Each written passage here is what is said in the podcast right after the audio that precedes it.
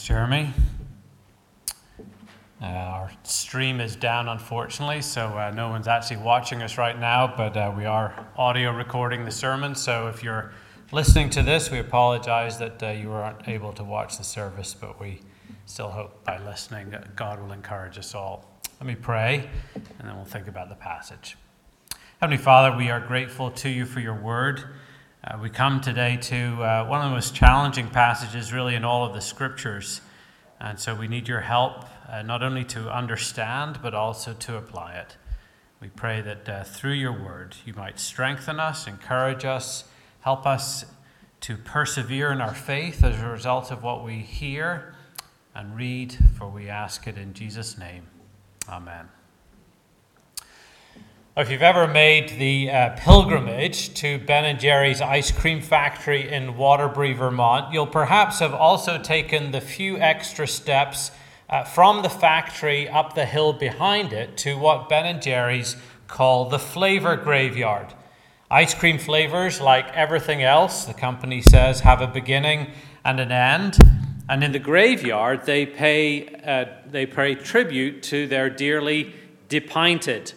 As you walk around the graveyard, you'll see actual gravestones with the names of these depinted ice creams and a short epitaph. There are, frankly, some flavors there I'd never heard of or tasted before, but there are, were several, are several, whose departure I did indeed grieve over. For example, from 2005 to 2007, Ben and Jerry's made a Dublin mudslide. Oh, I'm sorry, I forgot about the kids. Story keepers. Now, you may only have Reagan today. I apologize. Where was I? 2005 to 2007, uh, Ben and Jerry's made a Dublin mudslide uh, made from Irish cream liqueur ice cream, chocolate chip cookies, and coffee fudge swirl. It was as good as it sounds. But alas, it only lasted a few years. Here was Dublin Mudslide's epitaph in the flavour graveyard. The bottle is empty, the cup and the glass. Mud with Irish cream was not meant to last. Well, every now and then I have an image of another graveyard in my mind, something of an imaginary graveyard, and one that about which there's nothing humorous or light-hearted. You might call it the faith graveyard. It's the graveyard which reminds me of friends, mostly still living, whose faith seems to have died. I'm not talking here about those whose Christian lives are a roller coaster of faith. Frankly, that's all of us as we experience something of the uh, three steps forward, one step back in our Christian walk. Now, as I walk through this imaginary graveyard, the names I see are of particular friends and family members who perhaps early in their lives made some sort of Christian profession, profession but now seem to have no interest in matters of faith uh, at all. I'm reminded in this graveyard of a friend in seminary who, after graduating with his master in divinity, divorced his wife and disavowed the faith that he had studied for years and loved for much of his younger years. There are some names I see of people who were hurt by the church or by other Christians, and therefore for whom my heart particularly breaks, but for whom tragically that hurt has also resulted in them giving up on God. In the faith graveyard are also the names of people in the various churches that I've pastored who seem to be going great guns uh, in their Christian walk and then drifted away until there was really little drift left. Well, in our section of the book of Hebrews today that Jeremy just read for us, we hear the preacher exhort his listeners in the strongest of terms to do what they can to avoid ending up in the faith graveyard. And he's going to do it in three steps. First of all, he's going to confront them, then he's going to warn them, and then he's going to encourage them. And his basic message is this if you don't listen to God's word, your faith will not grow in fact, it will die. In the end, as we'll see, the preacher is, is really issuing another call to perseverance, which is a timely message for us in the midst of a pandemic, which I'm guessing has caused some of us to drift from where we were in our faith uh, uh, 12, months, 12 months ago or to have grown somewhat deaf to God's word in ways over the last year, the preacher says to us if you don't listen to God's word, your faith will not grow. In fact, it will die. So, first, then, the preacher confronts his audience, and he confronts them with this assertion You're spiritually immature. Look at chapter 5, verse 11. After this, we have much to say, and it is hard to explain uh, since you have become dull of hearing. Sorry, about this, we have much to say. And that about this refers back to verse 10 that we were looking at last week, where in his discussion about Jesus as the great high priest, the preacher had introduced this uh, theme of, of the priesthood of Melchizedek, is about to compare the ministry of Jesus with the ministry of Melchizedek. But he breaks off from that discussion, which we'll see next week, he picks up again in chapter 7, because he says here it's hard to explain. And it's not hard to explain because it's too complicated or intellectually too challenging for his listeners. No, the preacher says the reason it's hard to explain is because you lack the desire, you lack the willingness to listen. In other words, they have become dull of hearing.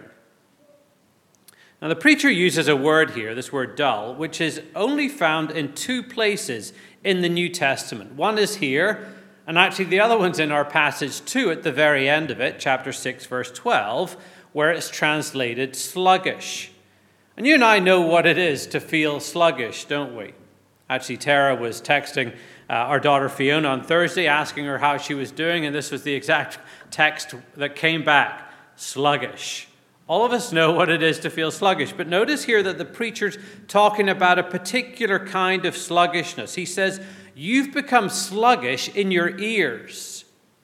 It wasn't that the preacher was saying that they were naturally dull or intellectually deficient. He's saying you've become spiritually lazy. You listen with the attentiveness of a slug.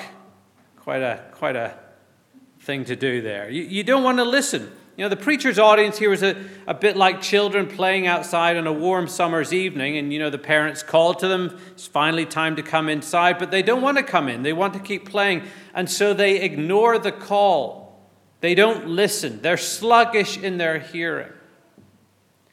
Now, if you've been with us for our earlier sermons in the book of Hebrews, you'll hopefully remember that hearing plays a huge uh, part in this book. In fact, in some ways, this book addresses the question, the fundamental question of how do you know, come to know God? That might be a question that some of us are asking. And for many people, the answer to that question involves human efforts. What we do, you know, you put your thinking cap on, you search, you maybe create a certain ambiance or atmosphere with rituals, you get into a certain mood or create a, have a certain posture, and then you'll be able to come to know God. Book of Hebrews, along with the rest of the Bible, says no, actually, if you want to know God, you can't start with you and what you do. You'll never come to know God by your own efforts, what you think, what you do. What we need is for God to take the initiative and reveal himself to us. And the wonderful news that the Bible tells us is that God has done just that. God has spoken to us. Look with me again at chapter 1, verse 1. Long ago, at many times and in many ways, God spoke to our fathers by the prophets, but in these last days, He has spoken to us by His Son. God has spoken to us by His Son, the Lord Jesus. If we want to know God, we need to listen, actively listen. And that takes work. Some of you may remember this little booklet that we used to, we've had on occasion on the back table uh, at, here at church called Listen Up A Practical Guide to Listening to Sermons. And some of you might be thinking, really? A book on listening? I'd say, yes, a book on listening, because all of us are quite adept at listening without listening, listening without hearing. And as Christopher Ash, who wrote that little book, says in the introduction, the way we listen is a life or death business. The problem for the recipients of this sermon is that they had stopped listening, they were sluggish in their hearing.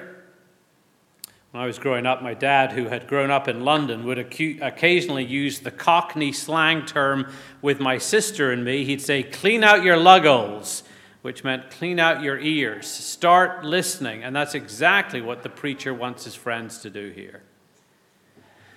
So the preacher continues then his confrontation regarding their spiritual immaturity in verses 12 to 14, where he tells them that their sluggish hearing has kept them in the nursery. Look at those verses with me. For though by this time you ought to be teachers, you need someone to teach you again the basic principles of the oracles of God. You need milk, not solid food. For everyone who lives on milk is unskilled in the word of righteousness, since he is a child. But solid food is for the mature for those who have their powers of discernment trained by constant practice to distinguish good from evil.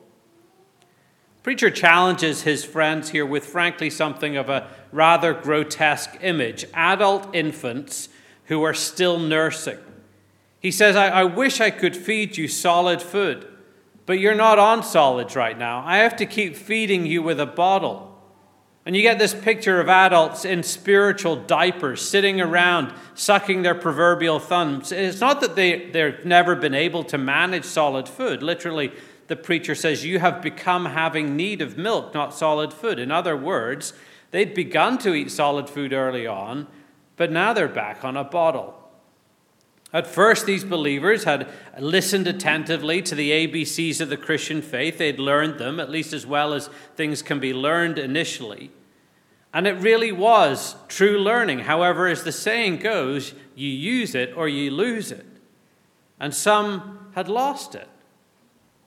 I read this week of a, com- a comedian who brought home this point of our universal ability to forget what we have learned by announcing that he was starting, quote, the five minute university.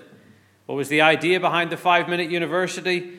He said it, it was where you could learn in five minutes everything you will remember five years after graduating from college.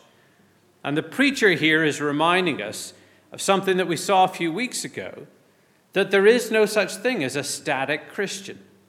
You're either moving forward or you're falling back. You're either climbing or you're falling. You're either winning or you're losing. There's no status quo for the Christian. And to be growing, he says, is to be mature, which the preacher states here is to have your powers of discernment so trained by constant practice that you're able to distinguish between good and evil, between right and wrong, between godly and ungodly. In other words, you're putting into practice what you've been taught by God's word. Well, then, this first step of confrontation about their spiritual immaturity concludes in chapter 6, 1 to 2. He says, Therefore, let us leave the elementary doctrine of Christ and go on to maturity, not laying again a foundation of repentance from dead works and of faith toward God, and of instruction about washings, the laying on of hands, the resurrection of the dead and eternal judgment, and this we will do if God permits. Based on what he's just said, the preacher draws the conclusion that his listeners need to really actively now press on to maturity. And here's another one of the preacher's lettuces that we started to see last week. Let us leave the elementary doctrine of Christ and go on to, on to uh, maturity. When he uses the word leave here, he's not suggesting that they're to abandon the fundamental teachings about Christ. Rather, he wants them to move on from the place where these foundational teachings need to be rehearsed over and over again. These are the ABCs that should never be abandoned, but they should be built upon. They should be the basis and the platform for further growth. And the teacher then lays out six facets of this elementary doctrine of Christ. It's an interesting list, which has often been debated.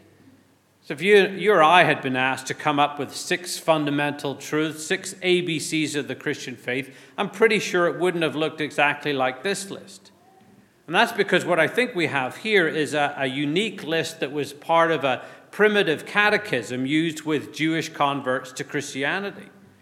The list gives us something of a glimpse of the basics, the foundations these Jews would have been taught before being baptized and brought into the Christian church 2,000 years ago. But the preacher's main exhortation here, for them or for us, is to build off these things as they move on to maturity. But he says you're never going to move on to maturity unless you start listening again. And unless you start listening again, you're not going to grow. Well, it's at this point then that the preacher transitions from confront, confronting his friends about their spiritual immaturity to warning them that they're in danger. Look at chapter 6, verses 4 to 8. For it is impossible, in the case of those who have once been enlightened, who have tasted the heavenly gift, and have shared in the Holy Spirit, and have tasted the goodness of the Word of God and the powers of the age to come, and then have fallen away, to restore them again to repentance since they are crucifying once again the Son of God to their own harm and holding him up to contempt. For land that has drunk the rain that often falls on it and produces a crop useful to those for whose sake it is cultivated receives a blessing from God. But if it bears thorns and thistles, it is worthless and near to being cursed, and its end is to be burned. Now, if you've ever read this section in Hebrews before, you'll know these are not easy verses at all to get a really good and confident handle on. But whichever way you interpret these verses, they are undoubtedly some of the most sobering words in the Bible. Because the preacher here is saying there is a certain group of people who have fallen away from the Christian faith, for whom it is impossible to be restored as Christians. Now, the big question, of course, is well, who exactly should we understand this group to consist of? And there are at least four ways that over the years that question has been answered. There's the hypothetical view, the ordinary view, the actual, and the apparent. I'm pre- briefly going to go through each one of them and then tell you which view makes the most sense to me, but I do so in, in humble acknowledgement that there are many fine Christians who hold to one of the other views uh, here. First view is that the preacher here is referring to a, a hypothetical situation that has never actually existed and is therefore a warning against a sin that is impossible to commit. Preacher starts off with the words, It is impossible. Well, in this, in this particular view, what is also impossible is that people who have experienced what is listed here would actually fall away. The preacher, therefore, is simply laying out a sanctifying what if line of thought. The problem, as far as I can see with this view, if, is if the sin can't actually be committed, it seems rather absurd to offer it as an argument against falling into it. Know, it's a bit like parenting, where you make threats and ultimatums to your children if they don't do what you tell them to do, but the children know from experience that you're never going to carry through on the threat. The threat has no power at all if everyone knows that it's just hypothetical. Second view is the ordinary, that what the preacher is describing here is actually just kind of normal, ordinary backsliding, where Christians slip back in their faith at times, but without actually totally falling away, without losing their salvation. Problem, I think, with this view is that, that the sanctions described in this section just seem far too severe to me to be simply just talking about basic backsliding. Then the third view is similar to the first in that though the people described here are actual bona fide Christians, but that they are, they are actually capable of apostasy, of falling away from the faith never to return. And people who hold to this view believe that God supplies kind of a, a, a well of, of grace to those who are trusting Him, but then it's up to us what we do with that grace. And the final perseverance of every Christian, every believer, depends on them using that grace right. That means that some will give up along the way. That in some sense, those who were, were actual Christians will actually lose their salvation. That seems to me to contradict what we read elsewhere in the Bible, in I think several places, but one, for example, where Paul writes to the Philippians that God, who began a good work in them, will bring it to completion. So, the fourth view, then, and by your superpowers of deduction, you'll perhaps realize this is the view that I hold to, is, is the apparent view. And it's, it's that those described here who fall away were not actually true believers, but rather men and women who only appeared to be. That these would be people who have received a thorough exposure to the gospel, who have made some kind of profession of faith and have been received into the fellowship of God's people. However, at some later point, they've abandoned their profession. They've even become opponents of Christ. I mean, did you notice the graphic language that the preacher uses in verse 6? Those who fall away, as described here, crucify once again the Son of God to their own harm and they hold him up to, contempt. I mean, the, the idea that those who re crucify Christ in this world are not the militant atheists, and they're not the radical jihadists. They are those who actually professed faith at one point in Christ, but then who have turned away from the living God. Now, part of the reason I hold to this fourth interpretation is because I think it actually fits best in the context of the book of Hebrews.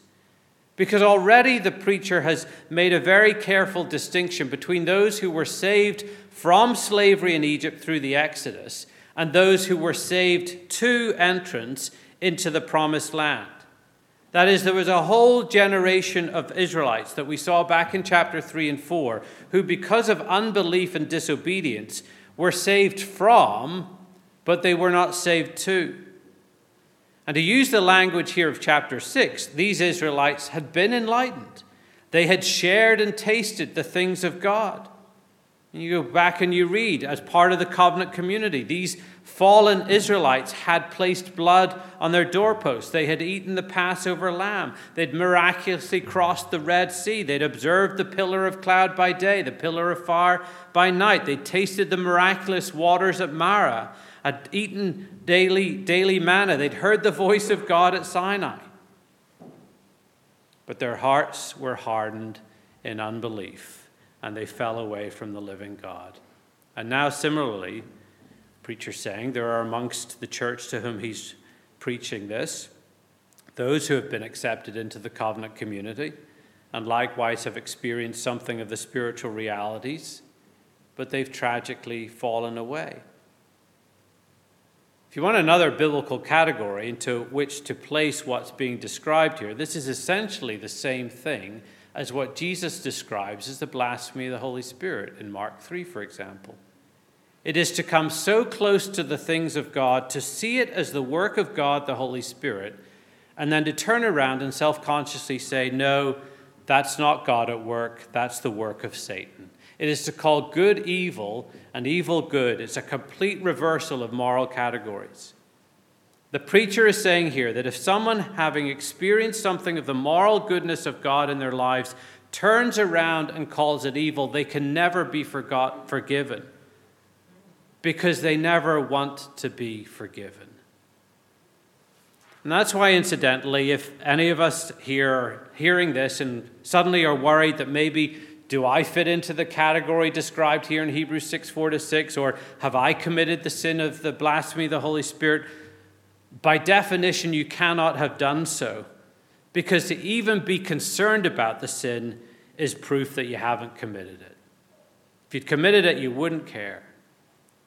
But that doesn't mean that this warning isn't a real warning about a real danger which is still present for us as long as, in the words of chapter 3, an evil heart of unbelief can result in the deserting of the living God. So it's important that we do read this section as we, uh, in context, that we don't remove it from the flow of the argument and, and try to see it as just some kind of theological treatise about the argument of once saved, always saved, which is how many Christians read this passage. No, it's actually part of a bigger argument, a pleading by the preacher to his friends, and possibly to some of us, to break out of our arrested development spiritually, to start listening again, so that we would move towards Christian maturity and avoid a non reversible trajectory to apostasy. And that's why, in the last part of this passage, the preacher moves from confrontation to warning to then encouragement. He encourages them by telling them that he does actually have confidence at this point that they're okay. They haven't yet crossed the line of no return. He's not saying that he's absolutely sure they'll never cross that line. These warnings are sincere, but as he closes, he wants them to be encouraged ultimately because of a confidence not in themselves but in God. Look at verses 9 to 12. Though we speak in this way, yet in your case, beloved, we feel sure of better things, things that belong to salvation. For God is not unjust so as to overlook your work and the love that you have shown for his name in serving the saints as you still do. And we desire each one of you to show the same earnestness, to have the full assurance of hope until the end, so that you may not be sluggish but imitators of those who through faith and patience inherit the promises. I wonder if you notice the shift in tone here. The preacher moves from speaking in the third person to now addressing his listeners directly as you in the second person, calls them beloved, or some translations put dear, dear friends. You know, his tone resonates with the humility of someone who truly wants to communicate clearly who's delivering a strong message, but he's doing so with, with genuine love and concern, like a, a caring doctor informing a vulnerable patient that she has cancer. So, having warned them, he now encourages them to be confident and to trust the character of God. That if we're saved only by God through the, de- the death and resurrection of Jesus, then our confidence that we're saved, our confidence that we won't fall away but persevere to the finish line, has to be based on God and His character. So the preacher says, Remember that God is not unjust. God sees that there's been fruit in your Christian lives up to this point, your work, your, your love for Him as you've served one another. So, so keep putting your confidence in God and who He is his justice, but also his love and his mercy, his kindness, his faithfulness, his grace. Put your confidence in what he's done, in his provision of Jesus as your great high priest who's offered up the final sacrifice for our sins in his death so that we can not only be forgiven, but then equipped with the Holy Spirit for the sake of maturity. Put your confidence in what he's able to continue to do enabling you to persevere in faith and obedience so that you do not fall away. And as you continue to put your confidence in God, the preacher says, you'll see things that belong or accompany salvation. In a sense, the accessories to our salvation, things that can give us assurance that we are actively listening and moving towards maturity, that we're on the right track. Preacher mentioned one of those back in chapter 5, verse 12, that we'll be sharing with and teaching others. That doesn't mean necessarily that you'll be up here in the pulpit, but that a sign of growing maturity in your life is that you're able to and are actually doing it, sharing from God's word to encourage and strengthen other Christians. So each of us should ask is that actually happening in my life? Here in these verses in chapter 6, he mentions the accessories of active love, of serving one another, of diligence in our Christian lives, and how we earnestly seek to imitate the faith and patience of mature Christians around us. And he says, to the extent that we see these things in our own lives, we should draw huge encouragement. You know, in the end, I, I can't know for sure where those loved ones in my imaginary faith graveyard stand in regard to their relationship with God. And that's a good thing because it means I should never stop praying for them, that they would return to God, that they wouldn't cross that spiritual point of no return. And this passage has been a good reminder to me to ramp up my prayers for many of those people. But ultimately, God's bigger concern for me in this passage is to confront me and to warn me and to encourage me as He's confronting and warning and encouraging you today. That if we don't keep listening to God's word, or if we don't start listening again to God's word, our faith will not grow. In fact, it will die. And so, dearly beloved, listen up, clean out your lugholes, because your life depends on it. Let's pray. Heavenly Father, give us ears to hear this morning, to actively listen to what you are saying to us, so that we might heed the warning, that we might hear any word of loving confrontation that you bring to us, that we would not be sluggish in our hearing, but listen to you, heed your word, persevere in our faith. We pray for loved ones who we think of in our own lives, in our own circles, who have drifted from you, who seem to perhaps have given up the faith, and we pray that you would draw them back to yourself. That you who begin a good work in us would bring it to completion in their lives, however far away they may seem from you at this point. We pray that for family members, for friends, for loved ones, for work colleagues, whoever they are. Help us to commit to be praying for them in the days ahead knowing that you work through our prayers for your glory. We pray all this in Jesus' name. Amen.